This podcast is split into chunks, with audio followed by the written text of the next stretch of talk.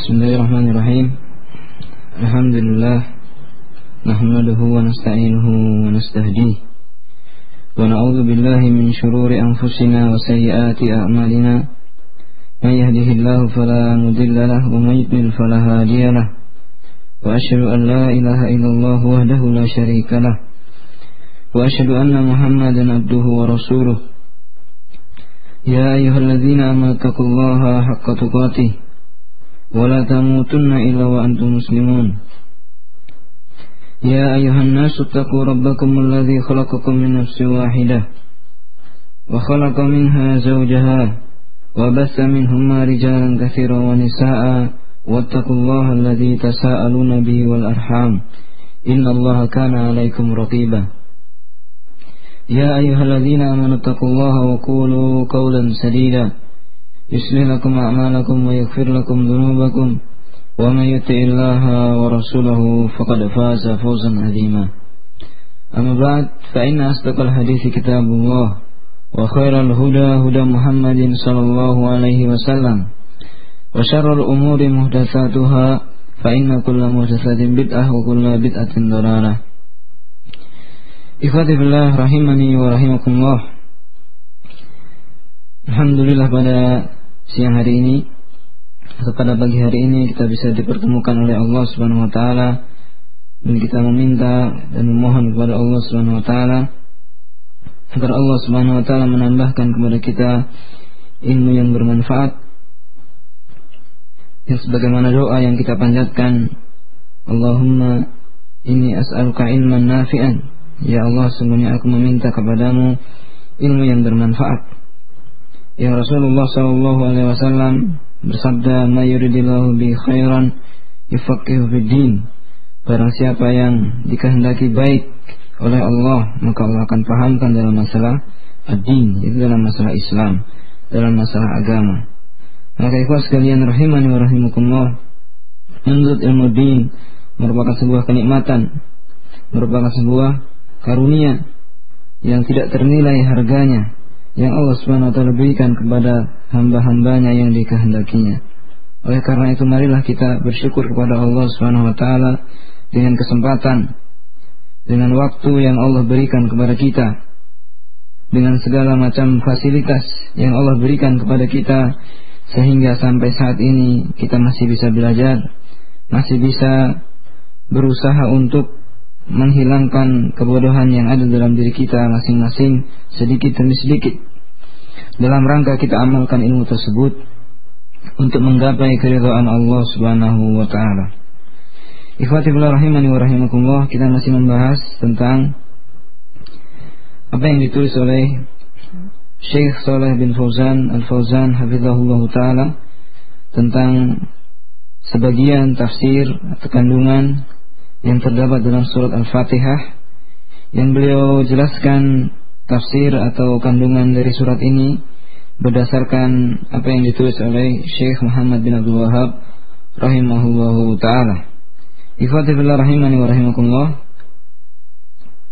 Telah dijelaskan pada pertemuan sebelumnya bahwasanya surat Al-Fatihah adalah surat yang sangat mulia, surat yang sangat agung yang Allah Subhanahu wa taala menempatkan surat ini. Allah menjadikan surat ini sebagaimana yang disabdakan oleh Rasulullah wasallam adalah surat yang paling yang paling mulia. Dan Rasulullah wasallam pun menjadikan bacaan surat Al-Fatihah sebagai rukun, suatu yang wajib untuk dibaca setiap kali sholat. Dan sebagaimana kita ketahui bahwasanya seorang muslim mengerjakan sholat dalam sehari tidak hanya sekali, bahkan dia mengerjakan sholat dalam sehari lima kali dan setiap rakaat seorang muslim diperintahkan untuk membaca surat Al-Fatihah. Maka ikhwatifillah rahimani wa rahimakumullah hal ini menunjukkan betapa mulianya betapa agungnya kandungan surat ini yaitu surat Al-Fatihah. Kemudian dijelaskan oleh Syekh di sini bahwasanya surat Al-Fatihah ini mengandung makna-makna yang agung. Dan di antara makna yang mulia, yang agung yang terdapat dalam surat ini yaitu tauhid. Ikhwati billah rahimani wa rahimakumullah. Inilah sebenarnya kandungan yang terpenting dari surat Al-Fatihah. Itu bahwasanya surat Al-Fatihah di dalamnya mengandung ajaran tauhid. Yang kita semua mengetahui bahwasanya tauhid itu mengesahkan Allah dalam beribadah merupakan sesuatu yang sangat mulia. Bagaimana tidak? Karena tauhid memiliki banyak keutamaan. Di antara yang pertama ikut sekalian tauhid merupakan hikmah diciptakannya jin dan manusia yang Allah Subhanahu wa taala berfirman, "Wa ma khalaqtul jinna wal insa illa liya'budun." Tidaklah aku ciptakan jin dan manusia kecuali untuk beribadah, menyembah kepada Allah Subhanahu wa taala.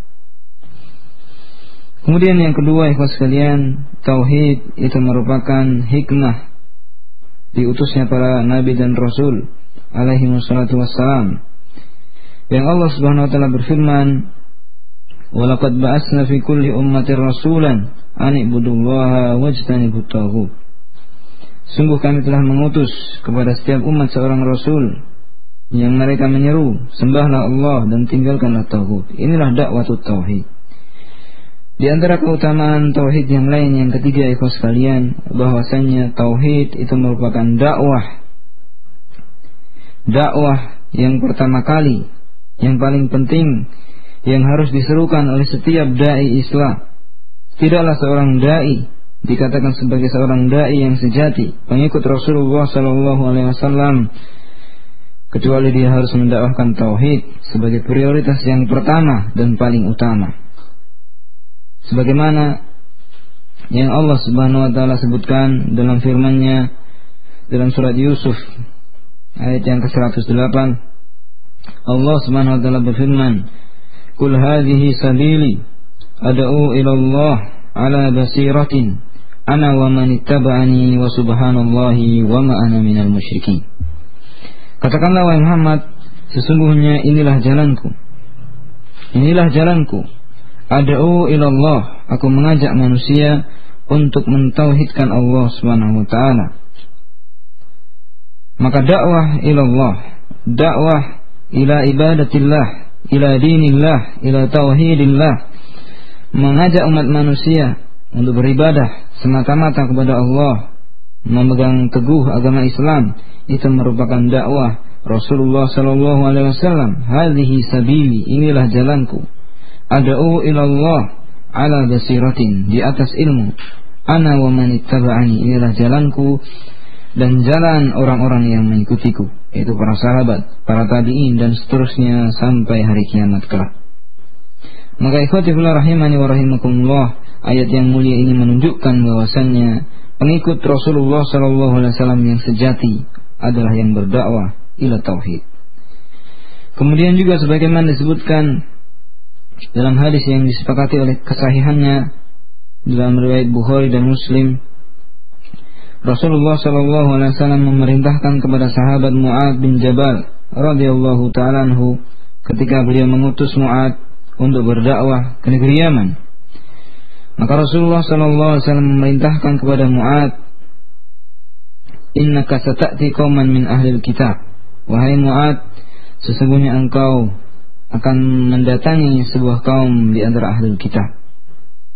Dan sebagaimana dijelaskan oleh para ulama, sebagaimana pula dinukil penjelasan ini oleh Al-Imam An-Nawawi rahimahullahu taala dalam kitabnya yang sangat menakjubkan dalam syarah sahih Muslim.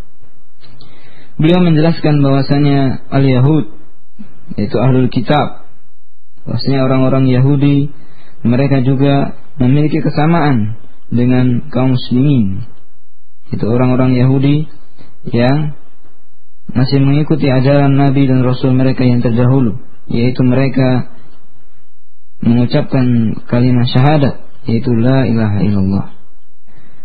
Maknanya apa ya sekalian maknanya bahwasannya ketika Rasulullah SAW mengatakan inna kasatati qauman min ahli kitab Rasulullah Wasallam ingin mengingatkan kepada Muad bin Jabal yang ketika itu diutus ke negeri Yaman, bahwasannya orang-orang yang engkau dakwahi bukanlah orang-orang yang bodoh. Orang-orang yang kau dakwahi adalah orang-orang yang berilmu, bahkan mereka memiliki ilmu tentang sesuatu yang sangat besar, yang terpenting di dalam dinul Islam, yaitu at-tauhid. Maka ikhwatillah rahimani wa rahimakumullah, hadis ini merupakan dalil yang sangat tegas yang menunjukkan kepada kita wajibnya untuk mendahulukan, mengutamakan, memprioritaskan dakwah tauhid, meskipun kepada orang-orang yang telah bersyahadat la ilaha illallah. Maka ikhwati billah rahimani wa rahimakumullah. Maka hal ini membantah subuhat yang diluncurkan oleh sebagian kalangan atau sebagian orang yang mengatakan bahwasannya adapun untuk mendakwahi kaum muslimin kita tidak harus mendahulukan, kita tidak harus memprioritaskan dakwah atau tauhid. Sesungguhnya ini adalah pemahaman yang tidak pada tempatnya. Tidakkah kita ingat bagaimana kisah yang sangat menyentuh yang diriwayatkan oleh para ulama ahlul hadis dalam kitab-kitab hadis mereka. Dalam hadis-hadis yang sahih yang menceritakan bahwasannya Rasulullah Shallallahu Alaihi Wasallam menjelang wafatnya, menjelang wafatnya Rasulullah Wasallam masih mengingatkan kepada para sahabat tentang penyimpangan dalam masalah tauhid. Kepada siapa? Kepada para sahabat yang mereka itu adalah khairun nas yang mereka itu adalah manusia-manusia terbaik, manusia-manusia yang muslim, yang mukmin, yang dipuji oleh Allah Subhanahu wa taala dalam Al-Qur'an dan dipuji oleh Nabi sallallahu alaihi wasallam dalam dalam As-Sunnah. Rasulullah SAW mengatakan, "La'anallahu al-yahuda wan nasara ittakhadhu qubur anbiya'ihim masajid." Sesungguhnya Allah melaknat orang-orang Yahudi dan Nasrani karena mereka menjadikan kubur-kubur nabi mereka sebagai tempat ibadah. Tidakkah kita memperhatikan kepada siapa hadis ini Rasulullah SAW tujukan kepada para sahabat dan ketika itu Rasulullah SAW tengah menghadapi sakaratul maut hari-hari menjelang kematian beliau Sallallahu Alaihi Wasallam sebuah musibah yang sangat besar. Maka ikhwati billah rahimani wa rahimakumullah Aisyah radhiyallahu taala yang meriwayatkan hadis ini beliau mengatakan yuhadziru ma sana'u Rasulullah SAW menyampaikan hal itu bahwasanya Allah melaknat Yahudi dan Nasrani karena mereka menjadikan kubur-kubur nabi mereka sebagai tempat ibadah maknanya adalah bukan sekedar cerita bukan sekedar dongeng akan tapi sebagai tahdir sebagai peringatan keras bagi kaum muslimin yang terdepan di antara mereka adalah para sahabat. Ma sana'u atas apa yang dikerjakan oleh ahlul kitab. Maka rahimani wa apabila kita mengaku sebagai seorang muslim, maka semestinya kita menjadikan dakwah tauhid, kita menjadikan ilmu tauhid sebagai ilmu yang pertama kali yang paling wajib untuk kita pelajari dan kita dakwahkan kepada saudara kita atau umat manusia yang lainnya. Maka itulah sebagian di antara keutamaan tauhid dan banyak sekali ayat-ayat maupun hadis-hadis Nabi SAW yang menunjukkan tentang keutamaan tauhid bahkan sampai dikatakan oleh sebagian ulama bahwasanya seluruh ayat-ayat Al-Quran itu adalah berbicara tentang tentang tauhid. Ikhwati billah rahimani wa rahimakumullah di dalam surat Al-Fatihah ini Allah Subhanahu wa taala telah menjelaskan tiga macam tauhid. Itu ada tiga macam tauhid sebagaimana yang kita dapatkan dalam pelajaran-pelajaran akidah bahwasanya tauhid itu bisa dikategorikan atau diklasifikasikan menjadi tiga macam. Ya. Jadi tauhid yang itu artinya adalah mengesahkan Allah Subhanahu Wa Taala dalam perkara-perkara yang menjadi kekhususannya, maka tauhid itu dapat dibagi menjadi tiga. Kalau ada yang bertanya, dari manakah pembagian ini? Apakah Rasulullah SAW atau Allah Subhanahu Wa Taala di dalam Al-Quran menyebutkan bahwasanya tauhid itu terbagi menjadi tiga. Maka ikhwati rahimani wa ya, tidak kita dapati dalam Al-Qur'an maupun As-Sunnah Rasulullah atau Allah Subhanahu wa menyatakan tauhid menjadi terbagi menjadi tiga. Memang demikian halnya, akan tapi bukan berarti ini sesuatu yang mengada-ada atau bid'ah bahkan. Bukan demikian sama sekali. Akan tetapi pembagian tauhid menjadi tiga adalah dilakukan oleh para ulama ahlu sunnah wal jamaah apa dasarnya yaitu al istiqra atau tatabbu dalilnya adalah penelitian dan pengkajian secara secara mendalam secara menyeluruh kepada ayat-ayat Al-Quran terhadap hadis-hadis Nabi Sallallahu Alaihi Wasallam. Demikian juga terhadap asar-asar, riwayat-riwayat dari para ulama-ulama terdahulu. Maka ikhwati fillah rahimani wa rahimakumullah pembagian tauhid menjadi tiga yaitu tauhid uluhiyah, kemudian tauhid rububiyah dan tauhid al-asma was sifat bukanlah perkara yang bid'ah. Bukanlah perkara yang bid'ah sebagaimana yang dijelaskan oleh Syekh Al-Alamah Muhammad bin Shalih Al-Utsaimin rahimahullahu taala ketika beliau mensyarah kitab beliau Aqidah Al-Sunnah wal Jamaah beliau menjelaskan bahwasannya pembagian semacam ini bukanlah pembagian yang bid'ah Pembagian tauhid menjadi tiga atau sebagian ulama menjadi membagi tauhid menjadi dua, maka ini bukanlah sesuatu yang bid'ah. Kenapa? Karena pada hakikatnya para ulama yang membagi tersebut mereka melakukan sesuatu yang tidak melebihi dari apa yang digariskan oleh Islam, oleh Allah dan Rasulnya. Mereka tidak menambahkan sesuatu yang baru. Apa yang mereka lakukan sekedar memperjelas ya, memperjelas saja dan memudahkan supaya mudah dipahami. Kenapa hal itu perlu dilakukan ibu sekalian? Karena seiring dengan bertambahnya waktu, seiring dengan bertambahnya masa, dan semakin jauhnya manusia dari pancaran cahaya nubuah, sebagaimana dikatakan oleh Ibnu Qayyim rahimahullah dalam kitabnya Al-I'lamul Muwaqqi'in bahwasannya semakin jauh masa itu dari masa kenabian dari masa Rasulullah SAW hidup maka semakin jauh dari ilmu, semakin banyak fitnahnya, semakin banyak keburukan di dalamnya, semakin keburukan itu semakin mendominasi. Sebagaimana pula yang disebutkan oleh sahabat Anas bin Malik radhiyallahu taala dalam hadis yang sahih yang diriwayatkan oleh Imam Bukhari ketika Para sahabat Anas bin Malik mengeluh, mengeluh kepada Anas bin Malik tentang kelakuan Al-Hajjaj bin Yusuf Al-Thaqafi yang begitu kejam kepada para ulama, kepada sebagian para sahabat. Maka Anas bin Malik mengatakan bersabarlah kalian. Sesungguhnya la ya'ti 'ala nasi zamanun illa walladhi ba'dahu syarrun min qablihi. Sami'tuhu min Rasulullah sallallahu alaihi wasallam. Dikatakan oleh Anas bin Malik bahwasanya bersabarlah kalian menghadapi apa yang dilakukan oleh Al-Hajjaj yaitu penguasa ketika itu yang begitu kejam kepada kaum muslimin bahkan kepada para ulama. Kemudian apa yang beliau katakan beliau mengatakan layak ti alam nasi zamanun tidak datang kepada manusia suatu masa kecuali masa sesudahnya itu pasti lebih buruk daripada masa sebelumnya. Sami'tuhu min Rasulullah sallallahu alaihi wasallam. Aku mendengarnya dari Rasulullah sallallahu alaihi wasallam. Maka ikhwati rahimani wa rahimakumullah. Dengan berjalannya waktu, maka manusia sedikit demi sedikit menjauh dari Islam. Ketika mereka meninggalkan Al-Quran, ketika mereka melalaikan mentadaburi Al-Quran, membaca hadis-hadis Nabi SAW, dan tidak memahaminya, maka semakin lama manusia semakin tidak memahami dinul Islam secara umum.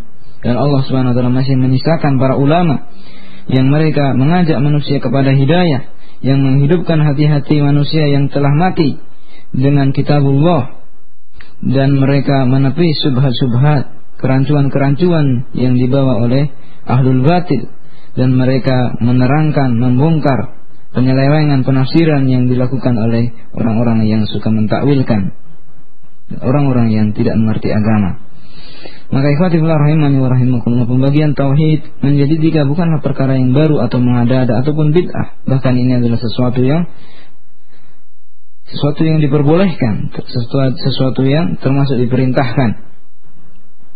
Maka ikhwatifullah rahimani wa hal ini sangatlah jelas ya, bahwasanya pembagian tauhid menjadi tiga bukanlah perkara yang patut atau layak untuk diingkari sebagaimana perkataan sebagian orang. Seandainya saja, sebagaimana kata Syekh Muhammad bin Shalih Utsaimin, kita ber, berpikir sebagaimana logika orang yang tidak menerima pembagian tauhid, ya. Sebagian orang mengatakan tidak perlu kita membagi-bagi tauhid, maka seandainya kita mengikuti logika orang yang mengatakan demikian, maka tentunya kita akan mengingkari adanya pembagian syarat-syarat sholat, ya. ada wajib-wajib sholat, demikian juga syarat-syarat ibadah yang lainnya, puasa, haji dan lain sebagainya tentunya akan diingkari. Padahal kita semua tahu bahwa itu itu ada, perkara, perkara itu ada dan disebutkan oleh para ulama dan tidak ada seorang pun yang mengingkarinya. Dan itu semua diambil oleh para ulama, apa dalilnya? Itu al-istiqra wa tatabu. yaitu penelitian dan pengkajian. Dan al-istiqra wa tatabu itu adalah hujjah syariah. Itu adalah argumentasi yang diterima dalam agama Islam. Sebagaimana pula kalau kita perhatikan para ulama bahasa mereka membagi kata atau al-kalimah dalam bahasa Arab itu menjadi isim, fi'il dan huruf. Apa dalilnya? Dalilnya adalah al-istiqra wa tatabu.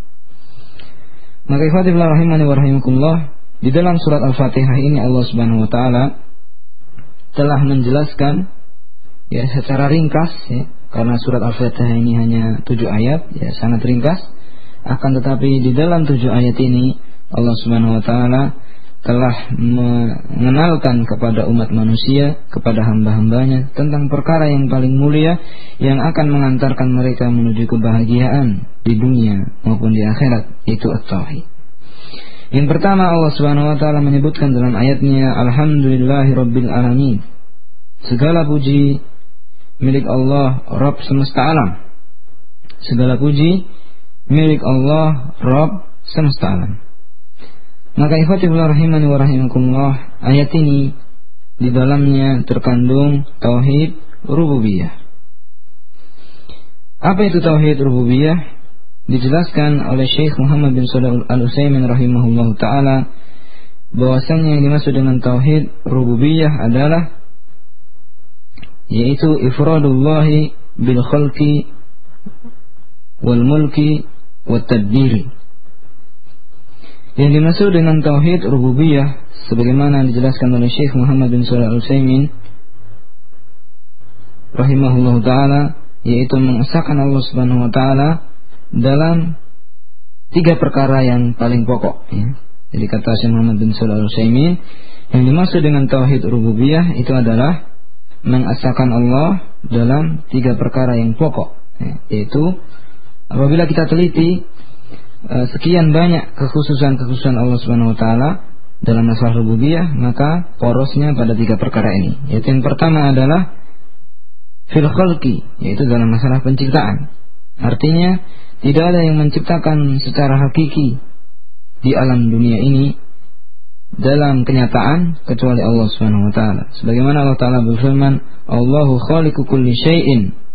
Allah adalah pencipta segala sesuatu dan segala sesuatu yang ada di alam dunia ini selain Allah Subhanahu wa taala ya, segala sesuatu yang ada selain Allah Subhanahu wa taala adalah alam ya, adalah ciptaan Allah Subhanahu wa taala. Kemudian yang kedua yaitu mengesahkan Allah Subhanahu wa taala dalam masalah al-mulk yaitu kekuasaan kerajaan. Artinya hanya Allah Subhanahu wa taala yang menguasai alam semesta ini Sebagaimana yang Allah Ta'ala berfirman, Alalahul khalqu wal amru. Ketahuilah sesungguhnya al-khalqu, yaitu penciptaan, wal amru, yaitu perintah, itu adalah milik Allah Subhanahu wa taala. Allah karena Allah adalah Al-Malik, Allah adalah raja. Dan Allah adalah Malik, yaitu Allah adalah pemilik, yaitu penguasa. Maka Allah Subhanahu wa taala berhak memerintah dan melarang. Kemudian yang ketiga yaitu mengesahkan Allah Subhanahu wa taala dalam masalah at-tadbir, yaitu pengaturan alam semesta. Bahwasanya hanya Allah Subhanahu wa taala lah yang mengatur alam dunia ini. Tidak ada tandingan atau sekutu bagi Allah Subhanahu wa taala. Maka inilah tiga unsur pokok dari tauhid rububiyah, yaitu kita wajib mengesahkan Allah Subhanahu wa taala, kita meyakini bahwasanya hanya Allah yang menciptakan alam dunia ini jadi alam dunia ini ada dengan diciptakan oleh Allah Subhanahu wa taala. Kemudian yang kedua, kita meyakini bahwasanya hanya Allah yang berkuasa yang menguasai alam dunia ini. Tidak ada sekutu baginya. Dan yang ketiga kita meyakini bahwasannya hanya Allah lah satu-satunya zat yang mengatur. Karena terkadang ikhwas sekalian ada orang itu menguasai sesuatu tapi dia tidak bisa mengaturnya. Sebaliknya orang itu mengatur-ngatur sesuatu tapi dia tidak menguasainya. Maka Allah Subhanahu wa taala Allah mengumpulkan antara al-mulku wa tadbir. Antara apa? Antara penguasaan atau al-milk itu kepemilikan dengan at-tadbir dan pengaturan. Allah yang memiliki dan Allah yang mengatur. Maka ibu sekalian rahimani wa rahimakumullah dengan ayat yang pertama ini itu alhamdulillahi rabbil alamin. Allah Subhanahu wa taala mengenalkan kita kepada namanya. Ya, kepada siapa? Kepada namanya. Itu di dalam ayat ini Allah Subhanahu wa taala menyebutkan ada dua nama Allah Subhanahu wa taala. Yaitu yang pertama adalah Allah dan yang kedua yaitu Rabb. Apa pelajaran yang bisa kita petik dari hal ini, kau sekalian, rahimani wa rahimakumullah? Hal ini menunjukkan bahwasanya Allah Subhanahu wa taala membuka Al-Qur'an. Allah Subhanahu wa taala membuka surat Al-Fatihah ini, surat yang paling mulia ini dengan apa? Dengan mengenalkan dirinya. Dengan mengenalkan dirinya kepada hamba-hambanya. Maka ikhwatifullah rahimani wa rahimakumullah. Apa rahasia dari hal ini? Mengapa Allah Subhanahu wa taala mendahulukan memperkenalkan dirinya kepada hamba-hambanya sebelum Allah Subhanahu wa taala menyebutkan ayat-ayat yang lain? Allah tidak menyebutkan ayat hukum yang pertama kali. Apakah ini halal, apakah ini haram? Tidak. Allah berbicara pertama kali Allah menyebutkan di dalam Al-Qur'an. Allah sebutkan tentang kemuliaan, kesempurnaan dan keagungan dirinya. Apakah hikmah atau rahasia dari hal ini? Dijelaskan oleh Ibnu Qayyim rahimahullah taala dalam kitabnya Al-Fawaid. Beliau menjelaskan bahwasanya umat manusia itu memiliki dua buah jenis kekuatan. Ya. Jadi umat manusia itu memiliki dua kekuatan. Yang dia akan bisa mencapai kebahagiaan, kesempurnaan itu dengan menyempurnakan dua buah kekuatan ini. Apakah kedua buah kekuatan tersebut? Itu kata beliau yaitu kuatun ilmiyatun nadhariyatun wa kuatun amaliyatun iradiyatun.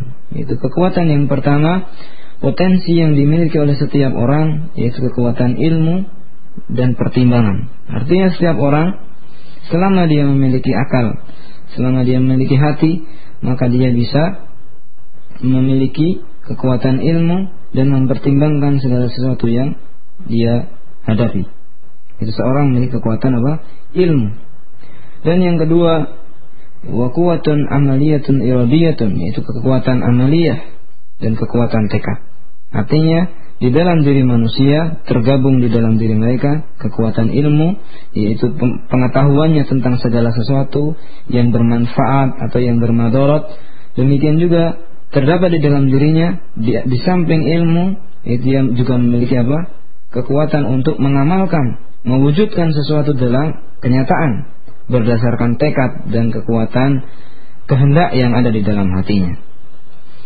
Dan dikatakan oleh Ibnu Qayyim rahimahullah dan kebahagiaan yang sejati itu tergantung pada bagaimana seorang hamba bisa menyempurnakan dua buah kekuatan ini ya jadi seorang akan bisa menyempurnakan kebahagiaannya apabila dia bisa memaksimalkan, mengoptimalkan dua buah kekuatannya yaitu kekuatan ilmu dan kekuatan kehendak. Kemudian dijelaskan oleh beliau rahimahullah taala bagaimanakah cara menyempurnakan kekuatan ilmu. Maka beliau katakan istiqmalul quwwatil ilmiyah innama yakunu bi ma'rifati fatirihi wa bari'ihi wa ma'rifati asma'ihi wa sifatihi. Kemudian beliau teruskan penjelasan berikutnya. Ibnu Qayyim rahimahullah beliau mengatakan dan menyempurnakan kekuatan ilmiah. Jadi bagaimana seorang itu bisa memiliki kekuatan ilmiah yang bisa mengantarkannya kepada kebahagiaan yang sejati di dunia maupun di akhirat maka boleh katakan inna ma yakunu bima'rifati fatirihi wa bari'ihi yaitu seorang bisa mencapai kesempurnaan dalam hal kebahagiaan di dunia dan di akhirat yaitu dengan mengenal penciptanya yaitu Allah Subhanahu wa taala. Mengenal nama-nama dan sifat-sifatnya. Oleh karena itulah ikhwas sekalian Allah Subhanahu wa taala memulai surat yang mulia ini dengan memperkenalkan dirinya dengan memperkenalkan nama-nama dan sifat-sifatnya. Allah kemudian Rabb dan Ar-Rahman yang ketiganya itu merupakan kata Ibnu Qayyim usulu al asmaul husna yaitu pokok-pokok asmaul husna. yang nama-nama Allah Subhanahu wa taala yang sangat banyak, yang sangat indah itu kembali berporos kepada tiga nama ini yaitu Allah, Rabb dan Ar-Rahman. Kemudian juga ikhwas sekalian rahimani wa rahimakumullah dari ayat yang mulia ini yaitu alhamdulillahirabbil alamin di samping kita mengetahui betapa besar jasa Allah Subhanahu wa taala kepada umat manusia yaitu Allah adalah Rabb yang mengatur alam dunia ini karena manusia adalah termasuk dalam alam semesta. Maka ikhlas kalian setelah kita mengetahui bahwasanya Allah memperkenalkan dirinya kepada kita dengan nama-nama dan sifat-sifatnya yang dengan hal itu kita akan bisa mencapai kebahagiaan di dunia dan di akhirat. Maka yang kedua di antara faedah dari ayat ini yaitu apa? Yaitu kita bisa mengetahui betapa luasnya kasih sayang Allah Subhanahu wa taala kepada umat manusia. Betapa besar jasa Allah Subhanahu wa taala kepada hamba-hambanya.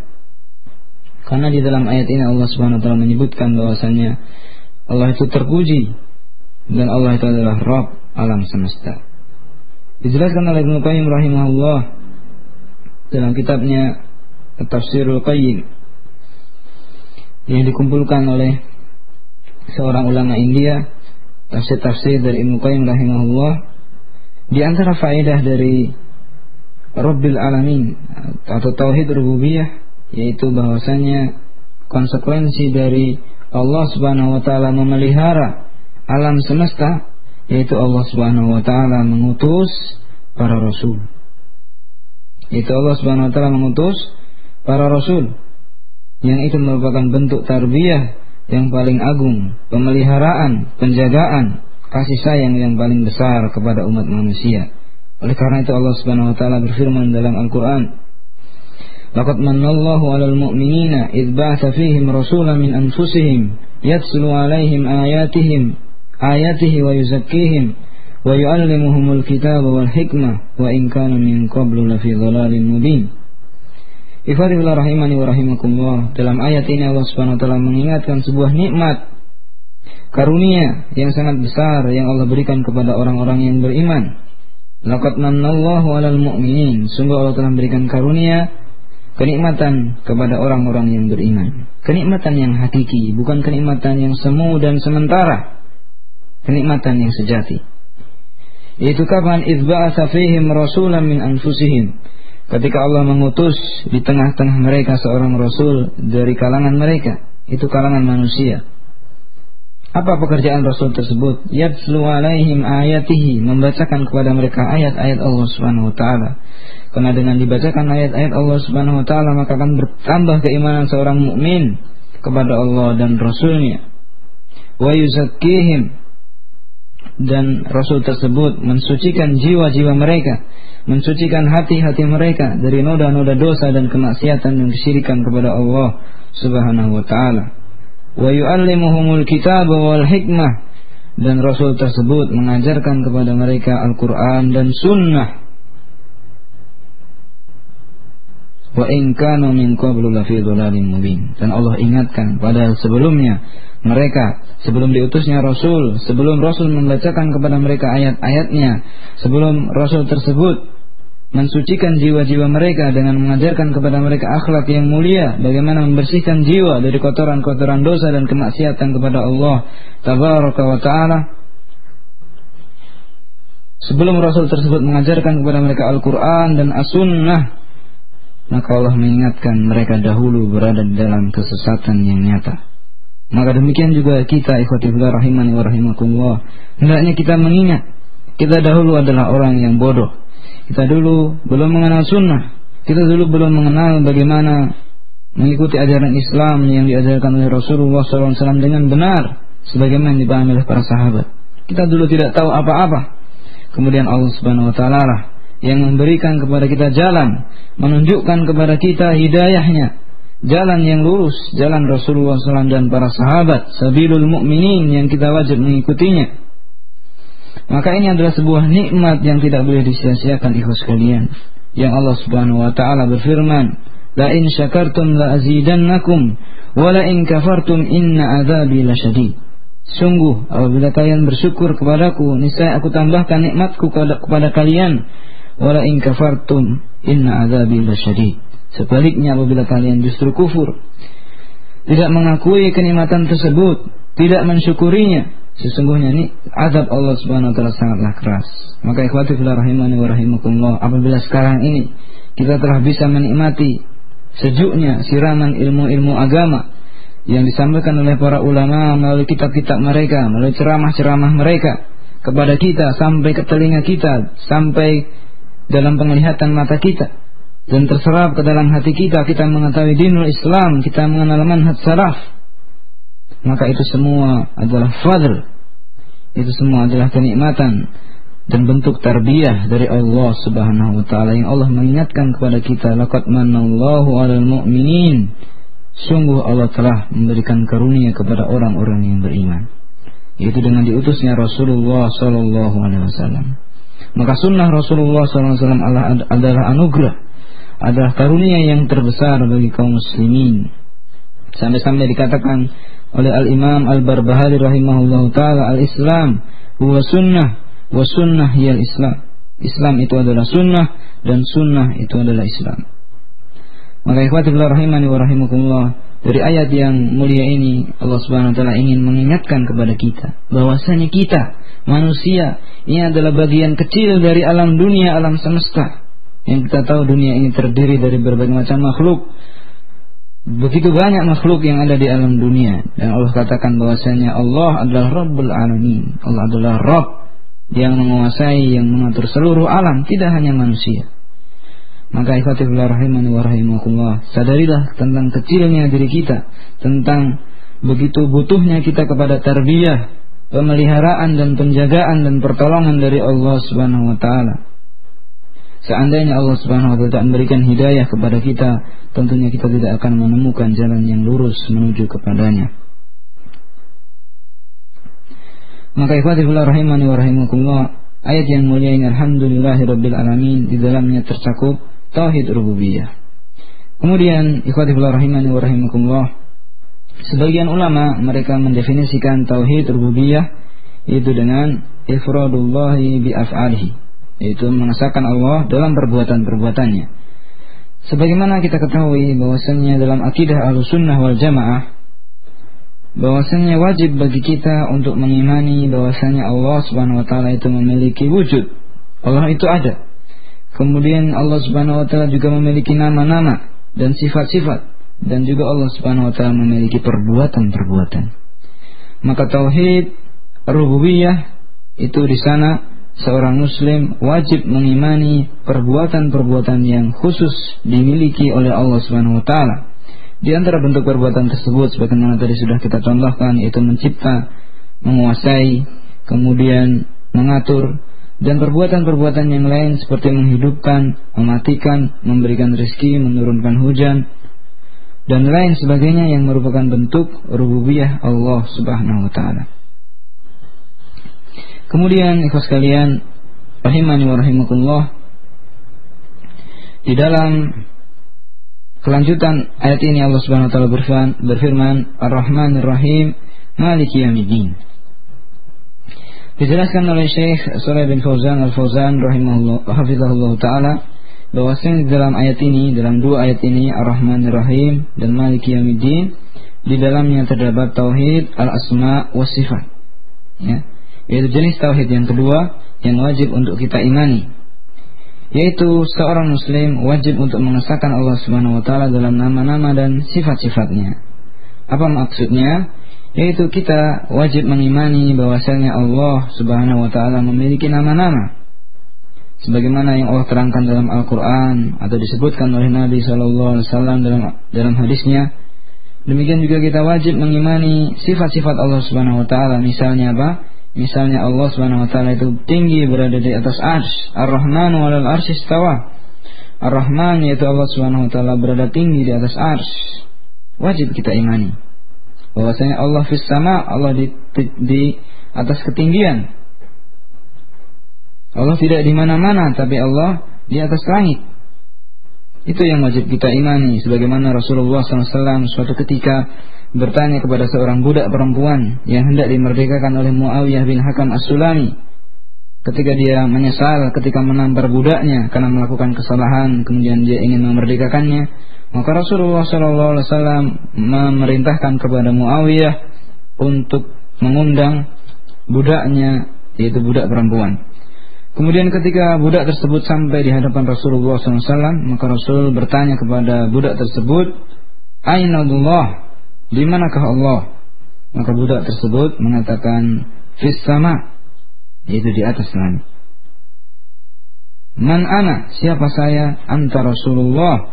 Engkau adalah utusan Allah. Kemudian Rasulullah, Rasulullah SAW memerintahkan kepada Muawiyah bin Hakam As-Sulami untuk memerdekakan budak perempuan tersebut. Rasulullah mengatakan fa'innaha mu'minah.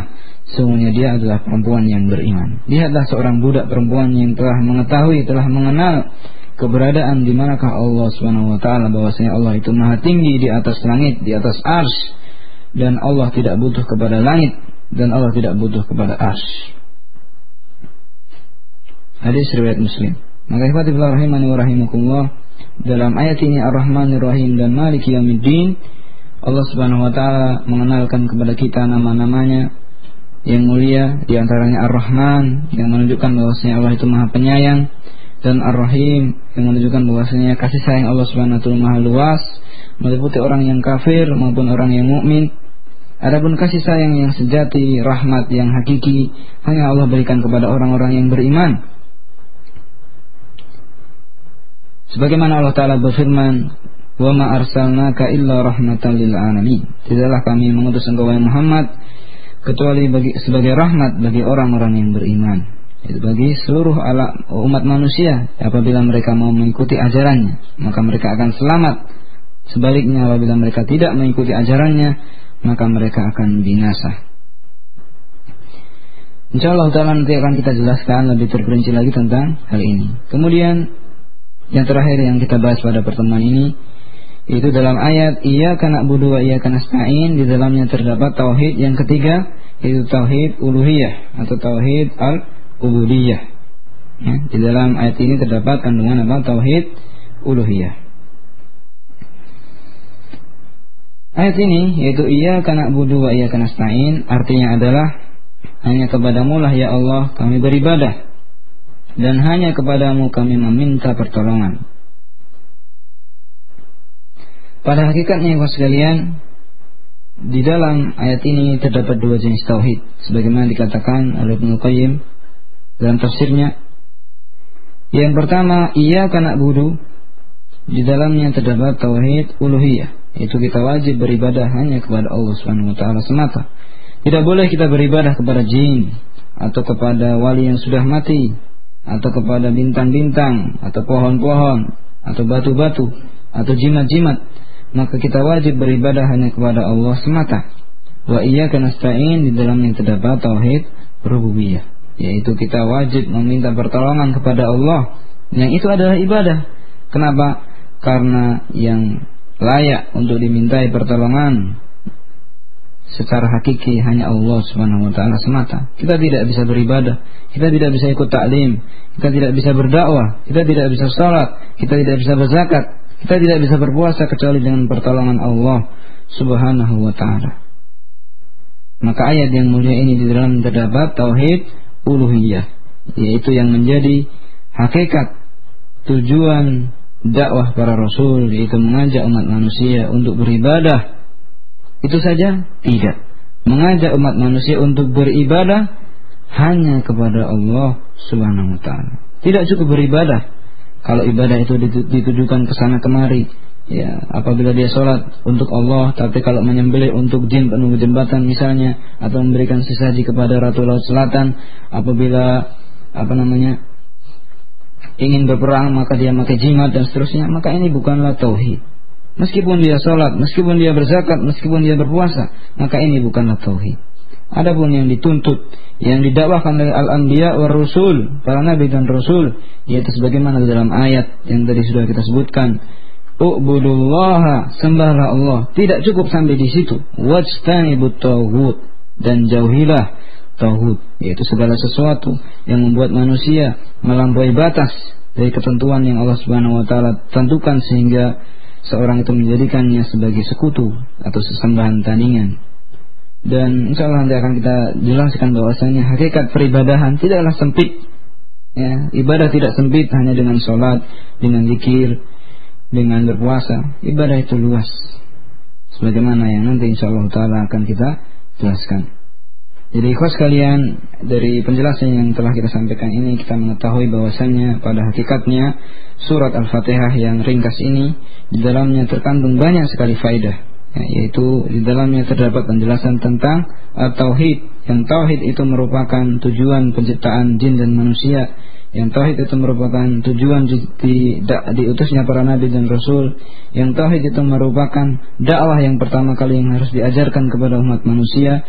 Yang tauhid itu merupakan sebab manusia masuk ke dalam surga dan selamat dari api neraka dan tauhid yang diajarkan oleh para nabi dan rasul di dalamnya terkandung tiga macam jenis tauhid yaitu tauhid rububiyah yaitu mengesahkan Allah dalam penciptaan, pengaturan, penguasaan, kemudian tauhid asma wa sifat. Kita wajib mengimani nama-nama dan sifat Allah Subhanahu wa taala tanpa menyimpangkan maknanya tanpa apa menolak artinya. Dan yang terakhir yang ketiga itu tauhid al-uluhiyah yaitu kita wajib mempersembahkan ketundukan hati kita, pengagungan, kecintaan, harapan dan takut kita, tawakal kita hanya kepada Allah Subhanahu wa taala. Itu saja mungkin penjelasan yang bisa kita sampaikan pada kesempatan yang singkat ini. Semoga Allah Subhanahu wa taala memberkahi ilmu yang kita miliki sehingga ilmu tersebut bisa membuahkan amalan dalam kehidupan kita sehari-hari karena kita semua sadar bahwasanya Allah Subhanahu wa taala akan mencabut nyawa kita dan Allah akan meminta pertanggungjawaban atas apa yang kita lakukan di alam dunia ini. Kalau kita melakukan kebaikan, maka Allah akan berikan balasan yang baik dan sebaliknya apabila kita melakukan keburukan maka janganlah mencela siapa-siapa tapi celalah diri kita sendiri karena keburukan yang kita lakukan di alam dunia ini sehingga menjadi apa yang kita lakukan di alam dunia yang menjadi penyesalan di akhirat kelak waliyadzubillah. Semoga Allah Subhanahu wa taala memberikan taufik kepada kita keistiqomahan kepada kita untuk berjalan di atas jalan yang lurus dan mempertemukan kita dengannya melihat wajahnya di surga kelak. Sallallahu ala nabiyina Muhammadin wa alihi wasallam wa akhiru da'wana alhamdulillahi alamin